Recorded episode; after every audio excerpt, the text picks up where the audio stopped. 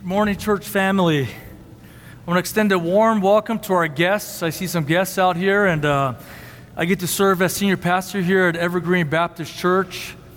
I'm so thankful to the Lord and uh, for our church members for allowing me this opportunity. I, I don't take it for granted. I'm very humbled by this opportunity to bring forth God's word on a regular basis to this church, and I'm just amazed, amazed at what the Lord is doing here. Our mothers, we are grateful for you. Uh, whether you had a good experience with your mothers or a poor experience, nonetheless, we've, we, we all have mothers and we're grateful. And all of us have an opportunity to be a spiritual mother, spiritual father to somebody in the church. That's why the church transcends nuclear relationships. This, is, this goes beyond anything else, where any relationships that we have with one another extend, extends into eternity. So, this is a spiritual family that we're a part of here at Evergreen Baptist Church because of, as we sung earlier, we have the same spiritual blood coursing through our veins. We're, we're family because of Jesus Christ. Today's sermon is titled Spiritual Dullness. Spiritual Dullness. And as we sang, Oh Jesus, we turn our eyes to you. Sometime, uh, sometimes our spiritual vision as we look to the Lord has become dull. And as we read in Exodus 32 by Brother Hugo, grateful for him reading about the golden calf, this serves as a reminder that God's people, sometimes, at times, we lose our spiritual vision on the Lord. And as was reminded through the reading, the Israelites experienced miracle after miracle manna from heaven, quail being led by a fire, cloud of fire by night. I, th- this is the Lord's people, and now Moses is getting uh, the word from God up in Mount Sinai, and all of a sudden, their spiritual vision got dull. And all of a sudden, instead of looking to the heavens, they started looking to a golden calf to worship. And that's an example, and uh, not just to say shame on the Israelites, but what a warning for all of us. Really, that's a warning as the Bible says these things are recorded for your benefit, some of us are prone to having spiritual dullness. And some, at times we flirt with idols. We know we do. We know other things of the world is, are become more important than Christ Himself. We've become less sensitive to the Spirit's work in our lives and around our community. We're less interested in God's word at times. And even you may say, my relationship right now is very cold with God. So today, this might be describing you. And I hope this sermon serves as a huge encouragement to you and me. The one question that we're going to be asking today is this How does Jesus deal with spiritual dullness? How does he deal with this? And I think we're going to find a lot of answers out in Mark chapter 8. So if you have your Bibles, let's turn to Mark chapter 8, 1 through 21. And as we return to them, I'll give you a little bit of context. The Lord and his 12 disciples are in Decapolis. Decapolis is Jewish, non Jewish uh, territory. This is a Gentile region. And basically, they're in foreign territory, pagan territory, so to speak. Jesus just healed a deaf man, and many are gathered, gathering around him to be taught by him, and they want to be around him. Today's sermon is going to be a little bit different. We're going to take kind of a bird's eye view of three different scenes. But I think each scene talks about how the Lord deals with our spiritual dullness. And so these three scenes are going to be feeding of the 4,000.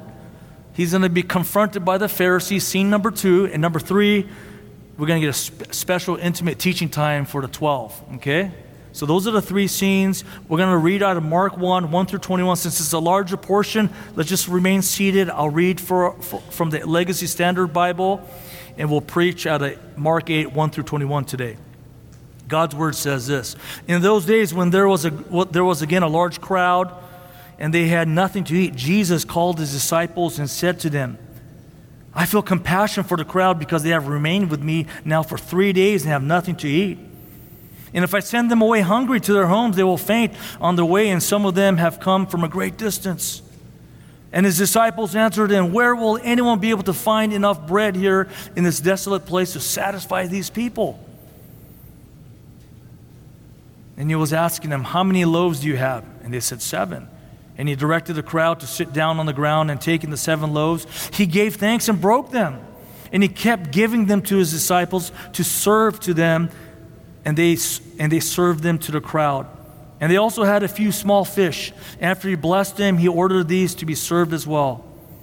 And they ate and were satisfied. And they picked up seven large baskets full of what was left over of the broken pieces. Now, about 4,000 were, were there, and he sent them away. And immediately he entered the boat with his disciples and came to the district of Dalmanutha. And the Pharisees came out and began to argue with him, seeking from him a sign from heaven, testing him. And sighing deeply in his spirit, he said, Why does this generation seek a sign? Truly I say to you, no, one, no sign will be given to this generation. And leaving them, he again embarked and went away to the other side. And they have forgotten to take bread and did not have more than one loaf in the boat with them. And he was giving the orders to them, saying, Watch out, beware of the leaven of the Pharisees and the leaven of Herod. And they began to discuss with one another the fact that they had no bread. And Jesus, aware of this, said to them, Why do you discuss the fact that you have no bread? Do you not yet perceive or understand? Do you have a hardened heart? Having eyes, do you not see? And having ears, do you not hear? And do you not remember when I broke the five loaves for the 5,000? How many basket, baskets full of broken pieces you picked up? They said to him, 12. When I broke the seven for the 4,000, how many large baskets full of broken pieces did you pick up? And they said, they said to him, Seven. Verse 21. And he was saying to them, do you not yet understand? Let's pray. Father, we thank you for this portion of Scripture. Thank you for the grace that you show the disciples and us through Mark 8, 1 through 21, and how you deal with spiritual dullness. Lord, I pray, Father, that your Spirit will give us eyes to see and ears to hear, soften our hearts so that we will learn more about the gracious love of our Lord and Savior Jesus Christ. Thank you, Father. In Jesus' name, amen. The three ways that the Lord responds to spiritual dullness goes as follows. He repeats, number 2 recognizes and removes. Repeats, recognizes and removes. We'll cover these points as we always do later on in the sermon. But let's go to point number 1. How does Jesus deal with spiritual dullness? Number 1, Jesus repeats lessons. Repeats lessons verse 1 through 10, Jesus feeds the 4,000. And in Matthew's account, Matthew 16, it said there were 4,000 people, not counting women and children. This far exceeds 4,000. It's very similar to the feeding of the 5,000 for those of us who've been uh, marching along with, in Mark with us. And this was like spiritual deja vu as I'm reading this portion. I said, this sounds very similar to Mark chapter 6, feeding of the 5,000. I'm going to give you some examples here there was a similar gathering, a large crowd, 4,000 apart from 5,000. Similar, similar location. It was in both were in a desolate place or a wilderness place. Similar motivation. Jesus has compassion for the people. One in, in chapter 6, Jesus felt compassion because there were sheep without a shepherd. He, he had a spiritual concern for the people. Today, his compassion is motivated by physical uh, compassion. He knew that they're going to faint if they didn't eat. Similar menu, bread and fish. To, uh, you know, that's same exact menu, same direction. He tells everyone to sit down. Same waiters, the 12 go out and serve the food. So similar. Similar dependence. He prays to heaven as he distributes the food. And the same results. They were satisfied and there was plenty left over. Okay, this is almost an exact repeat of Mark 6, the feeding of the 5,000. But really, what the Lord was teaching was this the same lesson. He was repeating a lesson. Really, that lesson was this that Jesus is Yahweh Himself. Jesus was demonstrating that He is God, again, to the disciples. The same God that rained manna from heaven is the same God that's raining manna out of His hands. Okay, this is the lesson really. If you want to get the big idea of what the feeding of the 5,000 and the 4,000 is about, is that Jesus is Yahweh, the Creator God. And he repeats this same exact lesson. And why does he do this? Well, Mark 6:52 says that the 12 had not gained any insight about who Jesus was from the feeding of the 5,000. They needed a repeat. They were spiritually dull. They needed a repeat lesson. And so, like in verse 4 of Mark uh, 8, and his disciples answered him, Where will anyone be able to find enough bread here in this desolate place to satisfy these people? How are we going to feed these people? Had they forgotten weeks or months earlier how, how Jesus fed the 5,000? Well, just like every mom in here knows, the children need a repeat. Jesus knows that the disciples needed a repeat lesson. I mean, think about it here how the Lord deals with spiritual dullness. He's gracious. How many of us, I mean, I know as a dad, I, I, I get short sometimes. I have to say it again. I have to repeat this again. I mean, we understand this as parents, how hard that could be. Here's the Lord graciously orchestrating another lesson that was just as vivid as the first one. Let's feed 4,000 people. And I'm going to show you once again that I'm the same God out of Exodus who rained manna from heaven. I'm going to show you that I am Jesus, the Lord of all, the God of the universe. But as Christians, we become spiritually dull at times. I mean, you could be sitting in service after service after service, hear testimony after testimony of God's goodness and grace in, in lives of church members. But the Lord reteaches lessons. He revisits lessons. Aren't you glad He does? I need these repeats. I mean, you may be reading, like, like, why are we even asking ourselves, why are we talking about this again? Well, evidently, we need to hear this again. The Lord repeats themes in the scriptures with maybe a different view, different angle, different, different type of illustration. This one is explicitly a repeat. Two different incidents. Some people think they're so similar that they're the same incident. No, they're two separate incidents, right here as we see in chapter 8. But he reteaches things. That's why it's important for us not to have an I got it attitude. As a Christian, particularly if you've been a Christian for years and decades, you may, I already know the Gospels. I got it. I've heard this story before. I've got it. As someone who grew up, didn't grow up in a Christian home, youth, you may be a, someone who's been blessed to grow up in a Christian home. I already got this, Mom. I, I, I, know this. I know this from Sunday school. I've heard this over and over and over. Well, evidently, even the disciples needed to hear things more than once says it's amazing as you as you go through the scriptures even the same portions of scriptures how the lord illuminates new things in our minds and even ministers to us in a unique way since we may be going through different experiences we do not want to have an i got it attitude all right we don't want to have i got it because as soon as it says i got it that's when you start stopping to grow and so we want to be humble, hungry, even be open to different experiences that seem the same. Why am I going through this again?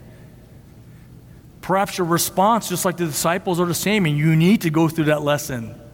Perhaps if you don't want a repeat lesson, maybe instead of looking inwardly or at others, we need to get our eyes towards heaven.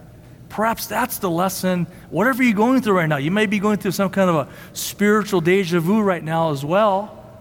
That's an encouraging thing now for us to see how the Lord patterns his ministry. He, he doesn't just change all of a sudden, he's the same yesterday, today, and forever. This doesn't surprise me if we're going through repeat lessons. It's important for us to know this, how he deals with us, so that we don't get discouraged, so we understand that we're actually encouraged because, oh, he hasn't forgotten about me. I also want to draw one more application here out of this feeding of the 4,000. I talked to you at length about what's similar, but I want to talk about what's different here. There are a few differences, and there's one huge difference. What's the difference? The geographic location. The first feeding of the 5,000 happened in Jewish territory, where Jews were gathered, and pretty much the 5,000, 10,000, 15,000, 20,000 were pretty much Jews. This is Decapolis, is basically Gentile territory. What does that mean? That means most of the 4,000, 12,000, 20,000, however many people were there, were mostly non Jews, pagan. They didn't have the Old Testament. But many commentators believe that there were certainly Jews there as well.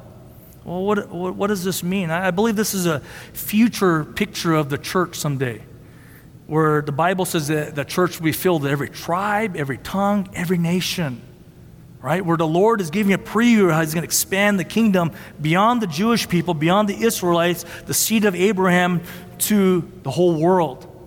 And in Galatians 3, it says, There's neither no Jew nor Greek or Gentile, there's neither slave nor free, there's no male or female, female for you're all one in Christ, Jesus. Right? This is a picture of the church. I want to share a story with you, a kind of intimate story. Some of our older members already know this, but for the benefit of our newer people, upon my interview, I think about 2000, uh, top of 2017, the church leadership asked me, "What would change if you were to come here at Evergreen Baptist Church and serve as senior pastor?" And those who sat on the board, I think you remember this, but I want to share this. I, I, one thing I shared is this. There are about four or five things that I said, but one thing that I said was this I see Evergreen Baptist Church being a ministry for the San Gabriel Valley. Whoever from the San Gabriel Valley or in this area wants to come, let them come and be part of this church. And we want to encourage that. And so historically, we've been a ministry for English speaking Asian Americans, and we even said that in our mission statement. But I said, we're going to open this up. And you could kind of see how what's happening with the Spanish language ministry, the local visitations. Even as I look out, I see a lot of non Asians out here. And I believe that God has been doing a work in our church from the beginning here and has expanded it from a very strictly Japanese American church to an Asian American church to San Gabriel Valley Church. I mean, this is what, we what we've been seeing here. I think that's pretty exciting. And there's, there's a story as I sat right there in the second row where Eric Abe is sitting right there. And I sat with one of our dear saints, saint who's in heaven now, Itsuko Teragawa. Itsuko is a longtime pillar of our church, prayer warrior. The sister said this to me. And whenever she spoke, you listen. Even if she, she was soft spoken. I'm listening there after service, after preaching. And she said, Pastor, God is going to use this time or use you to be, bring us into the Hakujin world. That's basically mean the white world. I mean, and I kind of understood what she meant. She just means that God's going to open up every church to the wider evangelical world. And that's exactly what the Lord's been doing. I mean, even last week, having Pastor Dennis preach all the way from Kazakhstan. That's an emblem of what the Lord is doing. And I'm so encouraged because I know that the Lord was stretching the 12 as they're handing out food to Jews and Gentiles. As says, all right, Lord, what are we doing here? It would make sense for them to hand out baskets to Jews. But now the Lord was stretching them as he's handing out, they're handing out baskets to Gentiles and Jews. But also, I've been, I know that the Lord perhaps has been stretching some of us as we embrace this new movement of the Lord. I've been super encouraged to see how people have been rallying around the Spanish language ministry. I've been very encouraged to see other people join in in the, in the uh, local visitations. I've been encouraged to see our people invite all kinds of folks to the service. That's encouraging to see as a pastor, to see us embrace one another. I've been encouraged to see how we've embraced Pastor Ugo and his family. And as you see a lot of faces out here that clearly have done that, that encourages my soul.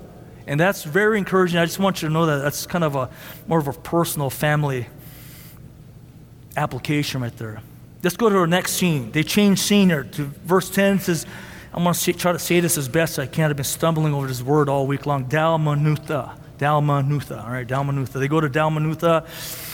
Scholars don't even know quite exactly where that is, but Matthew 16 says it's in Migdal or, or uh, Mary Magdalene is from. So they go back to G- uh, Jewish territory. They go from the east side to the west side. And now we get point number two. How does Jesus deal with spiritual dullness? Point number two Jesus recognizes lures. What is a lure? Jesus recognizes lures. I know it's fishing season, gentlemen. I know a lot of us like to go to Mammoth but I hear because the winter conditions, things there might be snow and ice still. But always the question is, what's biting right now, right? What's biting? What kind of bait are you using? What are you using live or power bait or some kind of lure? You garlic garlic spray, all those sort of things come to mind. But right here, verse 11, as it changed scenes to Jewish, ter- Jewish territory, the Pharisees show up conveniently. And the Pharisees are setting a bait for Jesus. They're casting a line with a bait on it, with a lure on it. and Jesus isn't biting. Jesus isn't biting. Let's look at verse 11 here. And the Pharisees came out and began to argue with him. They're picking a fight with Jesus. Is Jesus going to fall for this? Seeking from him a sign from heaven, testing him. A sign from heaven. What do you mean? Pharisees, what do they want? They're, according to commentators, they want something beyond the miracle of healing a deaf person. They want something beyond healing a crippled man or a leprous person. They want something, a cosmic, spectacular sign, like fire from heaven, like as Elijah called fire from heaven. They want something like that. They want something as if the windows of heaven will be opened up and, the, and bread will be raining down from heaven. They want that type of miracle. But it says this verse 11, they're testing him. That word testing is peirazo, which also could be translated tempt. They were tempting him. John 2 says that Jesus knew all men. He knows, he knows exactly the motivation of everybody. And Jesus is not falling for this trap. He knew that hardness of heart. And he goes, It's a trap. I'm not going to bite on this. He knew that they were not sincere. This reminds me of the time when Satan tempted Jesus in the wilderness, does it not? 40 days fasting, all of a sudden Jesus is physically starving. And Satan appears and begins to test or tempt Jesus in the wilderness and says, If you are the Son of Man, turn these stones into bread. Jesus says, No.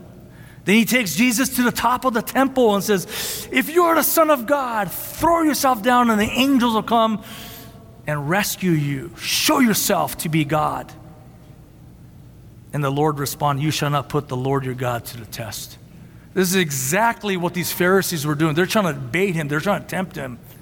And look what uh, James Edwards says in his Mark commentary. I, I thought this was very helpful for us. Faith that depends on proof is not faith.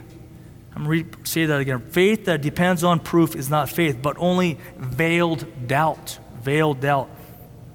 If a man hires a private eye to spy on his wife while he is away in order to prove her faithfulness, the detective's proof will scarcely guarantee the husband's faith. Faith is like love itself, it, it cannot be proven, it can only be demonstrated by trust and active commitment. So the Lord knew this was not a sincere uh, seeking after, are you God? We want to know so we can worship you. This is, are you God? Are you going to submit to our plans here? How does Jesus respond? Jesus does not acquiesce to what they wanted. Verse 12, Mark 8, verse 12 says this, and sighing deeply in his spirit, he was grieved, he was, he was heartbroken. Heartbroken, he said, why does this generation seek a sign? Truly, I say to you, no sign will be given to this generation. No sign. Jesus says, I will not be manipulated. And Mark 16 adds another wrinkle to this. Jesus says the only sign that will be given will be the sign of what? Jonah, right? The sign of Jonah. What is the sign of Jonah? G- Jonah was in the belly of the fish for three days. How long was Jesus in the tomb? Three days, meaning Jesus would be killed and he'll be buried for, on, and re- resurrect on the third day. That's the sign of Ju- Jonah, his death and resurrection.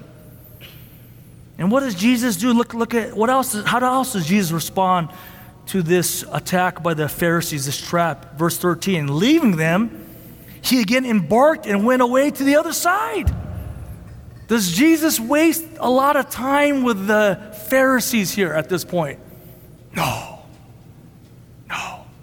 He says, oh, I'm going to give you the sign of Jonah, and then he leaves. I got other things. Time is limited. My, um, my death is coming soon. I got to go minister to other people. I got to train the 12 disciples. And really, what the Lord is showing to the 12 disciples is how he deals with contentiousness. Is this a sincere, like, I need to know you, Jesus? A very a sincere curiosity? Or are they just trying to pick a fight? You can't fool the Lord. Curious or contentious? This is an application for our evangelism. I know many of us are actively trying to evangelize people, our coworkers, maybe a spouse, maybe family members. I've talked I've spoken to several of us in here that I know are actively evangelizing people. And for whatever reason, they don't come to know the Lord yet. And at times, it's very difficult.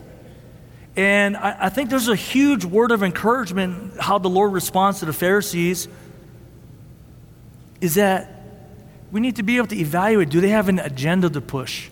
Are they coming to pick a fight? Are they coming just to argue with us? If we learn anything from the Lord in this case, I think that we learn a lot to have peace with. Tell them about the sign of Jonah. Tell them about Jesus' death and resurrection to save sinners. And by repenting of our sins and trusting in his death and resurrection, we can be saved. Tell them that. And then move on.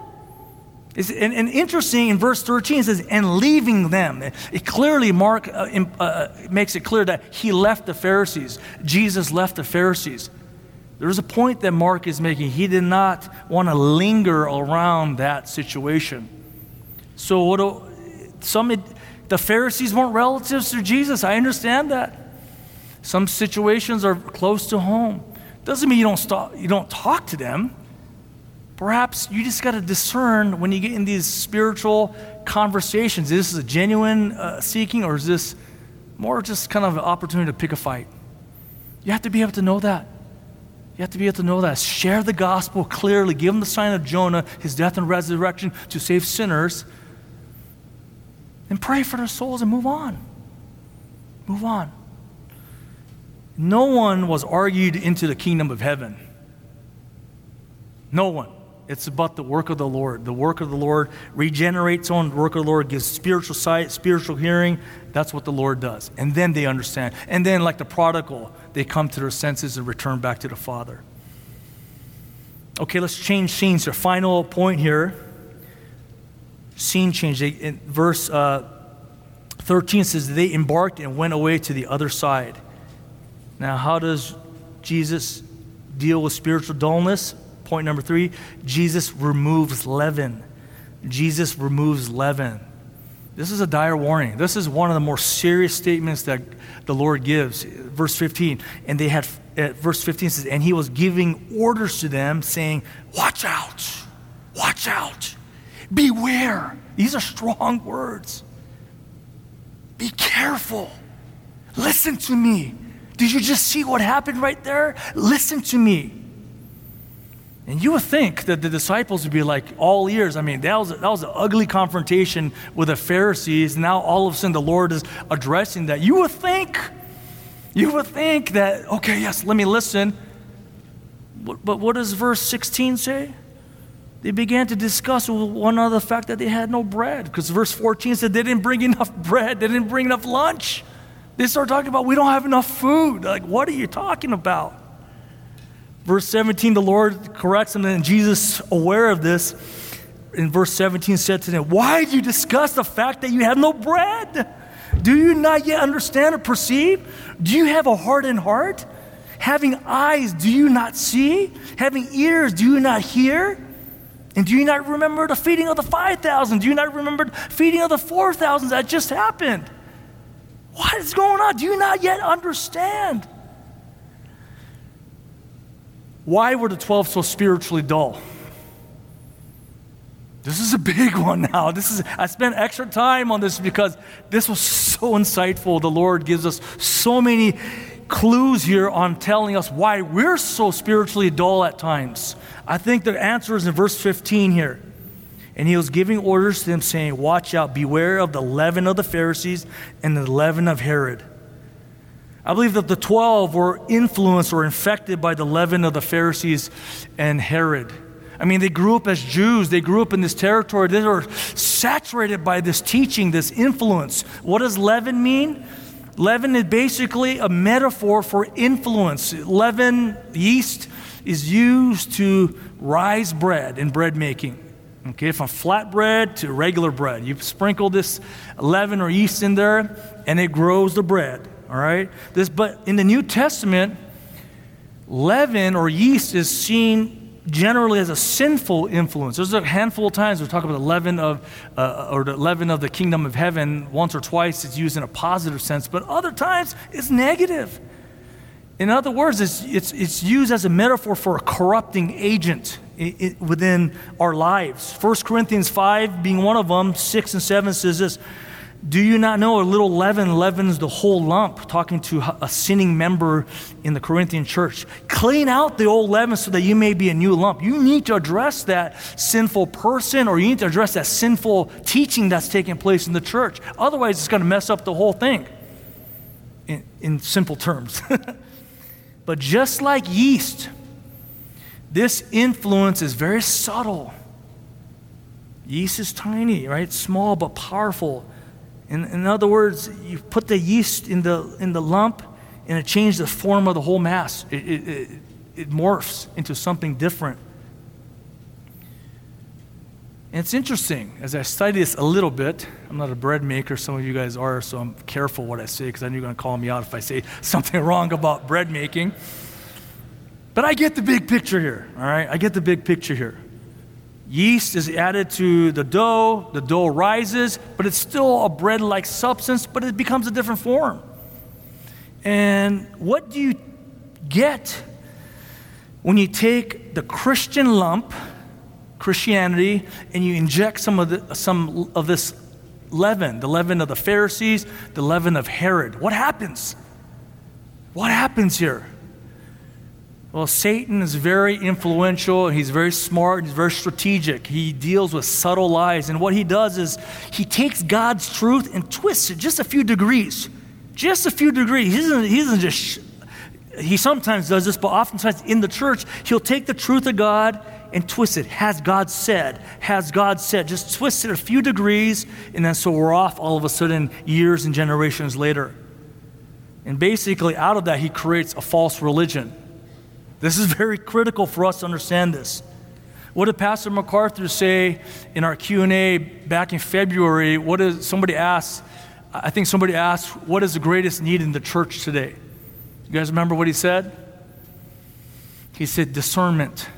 Discernment, where he believes church, local churches and churches lack discernment. They believe everything, they let everything that's Christian come into the church and influence church. So, what is the leaven of the Pharisees? Let me take a few moments to explain each type of leaven. Luke 12 1 says that the leaven of the Pharisees is hypocrisy. Hypocrisy, putting on the front, wearing a mask, focusing on your appearance more than the heart.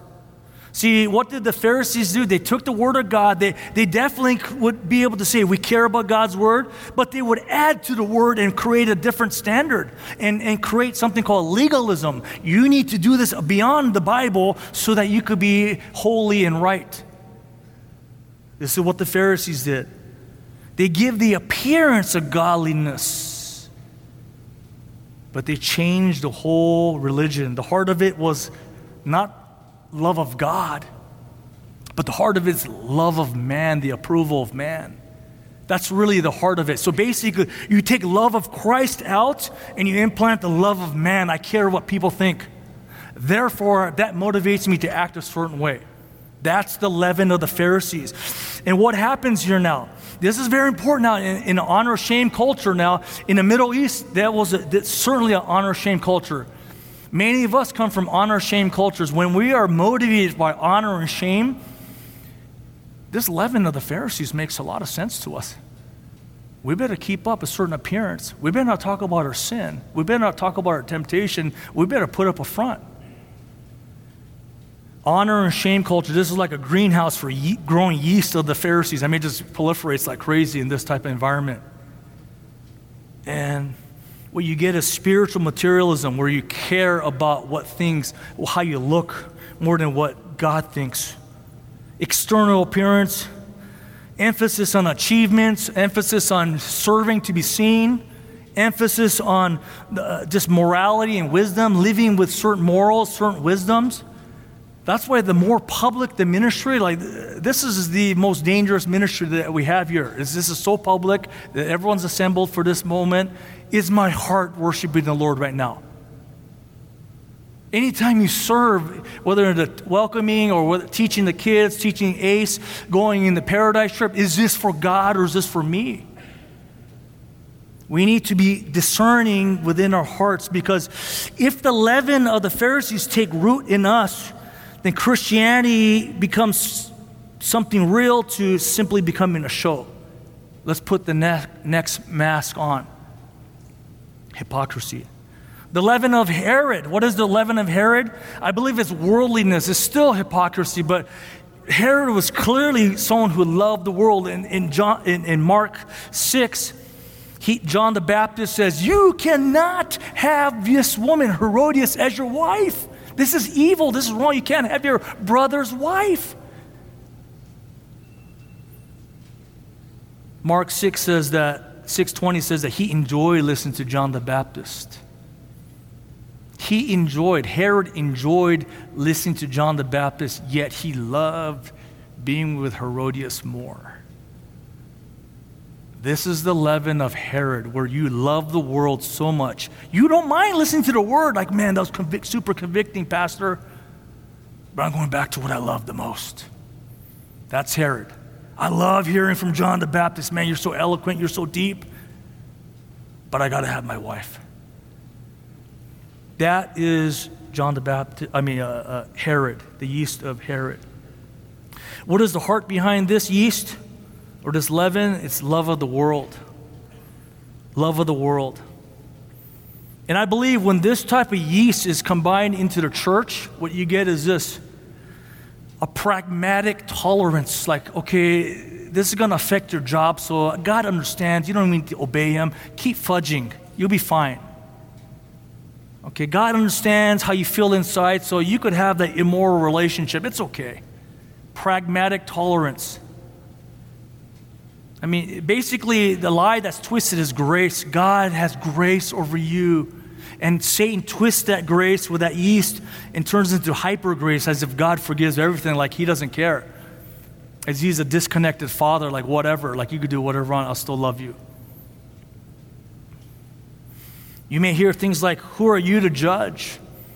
When you, you, when you lovingly talk to somebody about sin, that person gets upset because you're like, Why are you judging me? Well, I thought I loved you and I'm coming to help you. I care about your holiness. See, the word is received freely. There's no opposition that way, but yet there's no obedience. Holiness is not a big deal. And whenever that, whenever that takes place in a local church, that means Christianity becomes really fake all of a sudden. Your kids know it, you know it, and you're just going through the motions and you're just showing up, and really we don't take seriously what the Word of God says. I want to share something personal, my heart, how the Lord was transforming me. I, when, I, when we moved up to Seattle in 2010, I, I could see some of this leaven in me. I could see some of this leaven in me. I, I think, I'm pretty sure I genuinely loved the Lord and I was a saved man.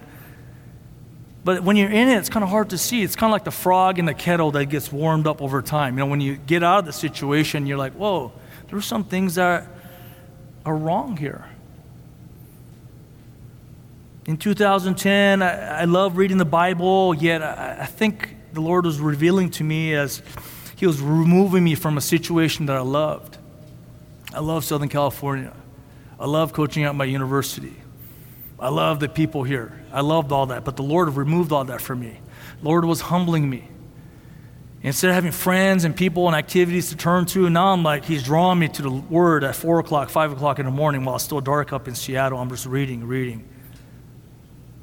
And the Lord convicting me. And I saw, I realized that I was seeing God's Word as more of a divine self help book how to be a better father, how to be a better leader, how to be a moral person, how do I handle my life with wisdom. Not wrong things. I don't think I was chasing after immoral things, but these. But I realized, as Jonathan Edwards says, the hypocrite desires the things of God rather than God. I thought I saw myself as a hypocrite where I desired the wisdom of God, the principles of God, godly people to be around, godly friends. Yet did I want God? I was missing it, and it finally it hit me, and this is part of my testimony how I became a pastor. I just, it hit me like more people need to know this that the Bible is more than this. The Bible is about Jesus Christ. The Bible is about loving God and knowing Christ through the Word. That's really what this is about. He needs to be central. So, what these yeasts do is this they remove the centrality of Christ and plug in something else. Masked and veneered with Christianity. So, I am Christian, yet the heart of it is something else than Christ. That becomes a false religion. We, be, we become false worshipers at that point. We go down and start worshiping the golden calf of our lives at that point. So before we start pointing the fingers at the Israelites, we need to see this in our own lives. We need to have discernment so we're not like the frog in the kettle at 10, 20, 30, 40, 50 years living this way. We need to be able to understand what's going on. Parents, what ingredients are you sprinkling into your discipleship of the home? This is very important. Do we emphasize the world? I mean, meaning when we speak, we could say, hey, hey, we got to love Jesus. Yet, how'd you do in your homework? How did that happen? What school are you getting into? How does your practice go? Do we get more raised up for those things of life? Is appearance most important to you? Your children could see if you are genuinely confronted by the presence of God, or is it more, oh, who, who was there? What? What? You said that in front of people? I have a risky proposition for you parents today, no, you know, no, matter how old or young you are, okay? Or if you're a spiritual parent, if you're discipling somebody, I want you to, uh, this is a risky uh, proposition now, but it'll be worth it. It might hurt the answer that comes back, but I think that nick will help us to become more healed, all right? Number one, Ask your children or your spiritual children on the way home today what does mom or dad love the most? What do I love the most?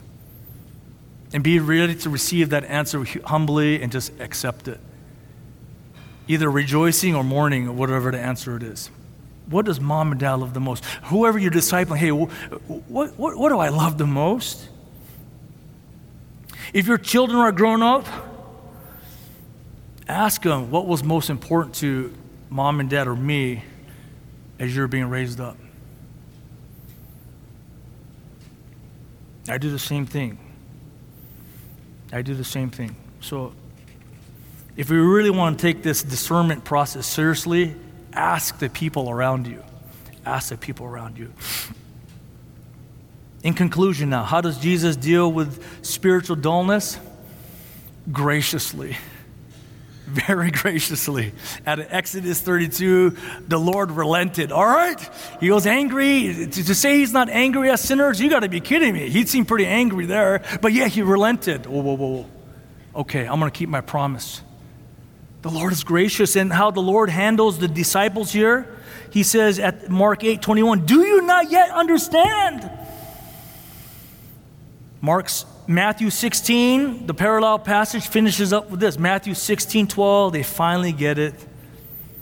Because they started to understand that it was not about the yeast or the leaven of the bread, but the leaven of the Pharisees and the Sadducees. They understood it's not about the bread, it's about the bread of life.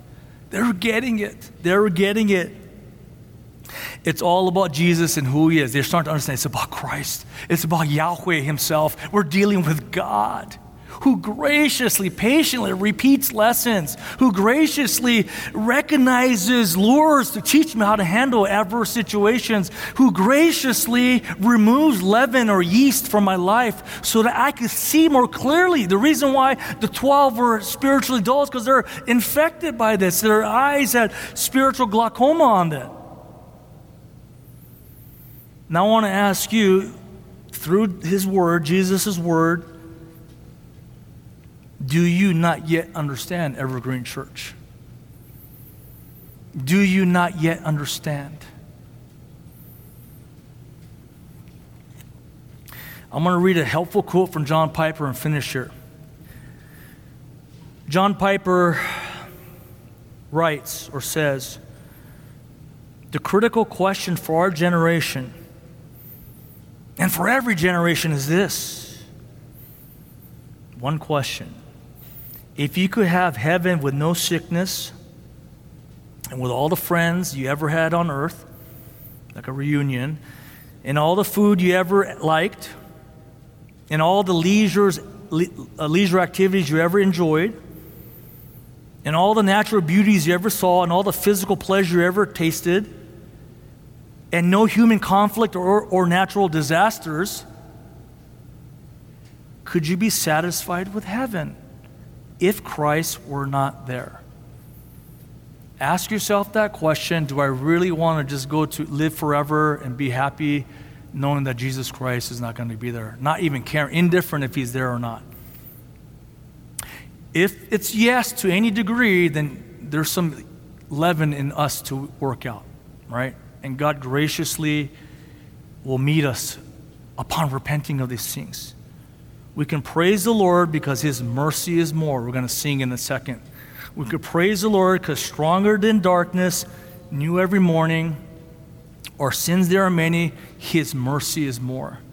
Trust the mercy and the loving kindness of our Lord and Savior Jesus Christ, take these things to Him. But knowing is half the battle. Discernment, church family, we have to be able to see this yeast, this leaven in our lives to help our spiritual dullness. Let's pray. Heavenly Father, we thank you for your gracious care for us. Thank you that you show us how you gently and patiently teach the 12 disciples who are hard hearted and stiff necked at times, even spiritually dull. We're like this as well. So thank you, Father, for your Son, Jesus Christ, who is the greatest treasure of all. Forgive us for being dull ourselves. Forgive us for flirting with these golden calves of our own. Lord, give us clarity of vision. Clear out this fog out of our spiritual minds and heads so that we could discern the leaven in our lives. Father, we have removed the leaven from us. Help us experience more of your loving kindness and grace upon our lives. Lord, you're so kind, you're so gentle. Thank you for pointing these things out to us this morning. What a Savior. Thank you, Lord Jesus. In Jesus' name, amen.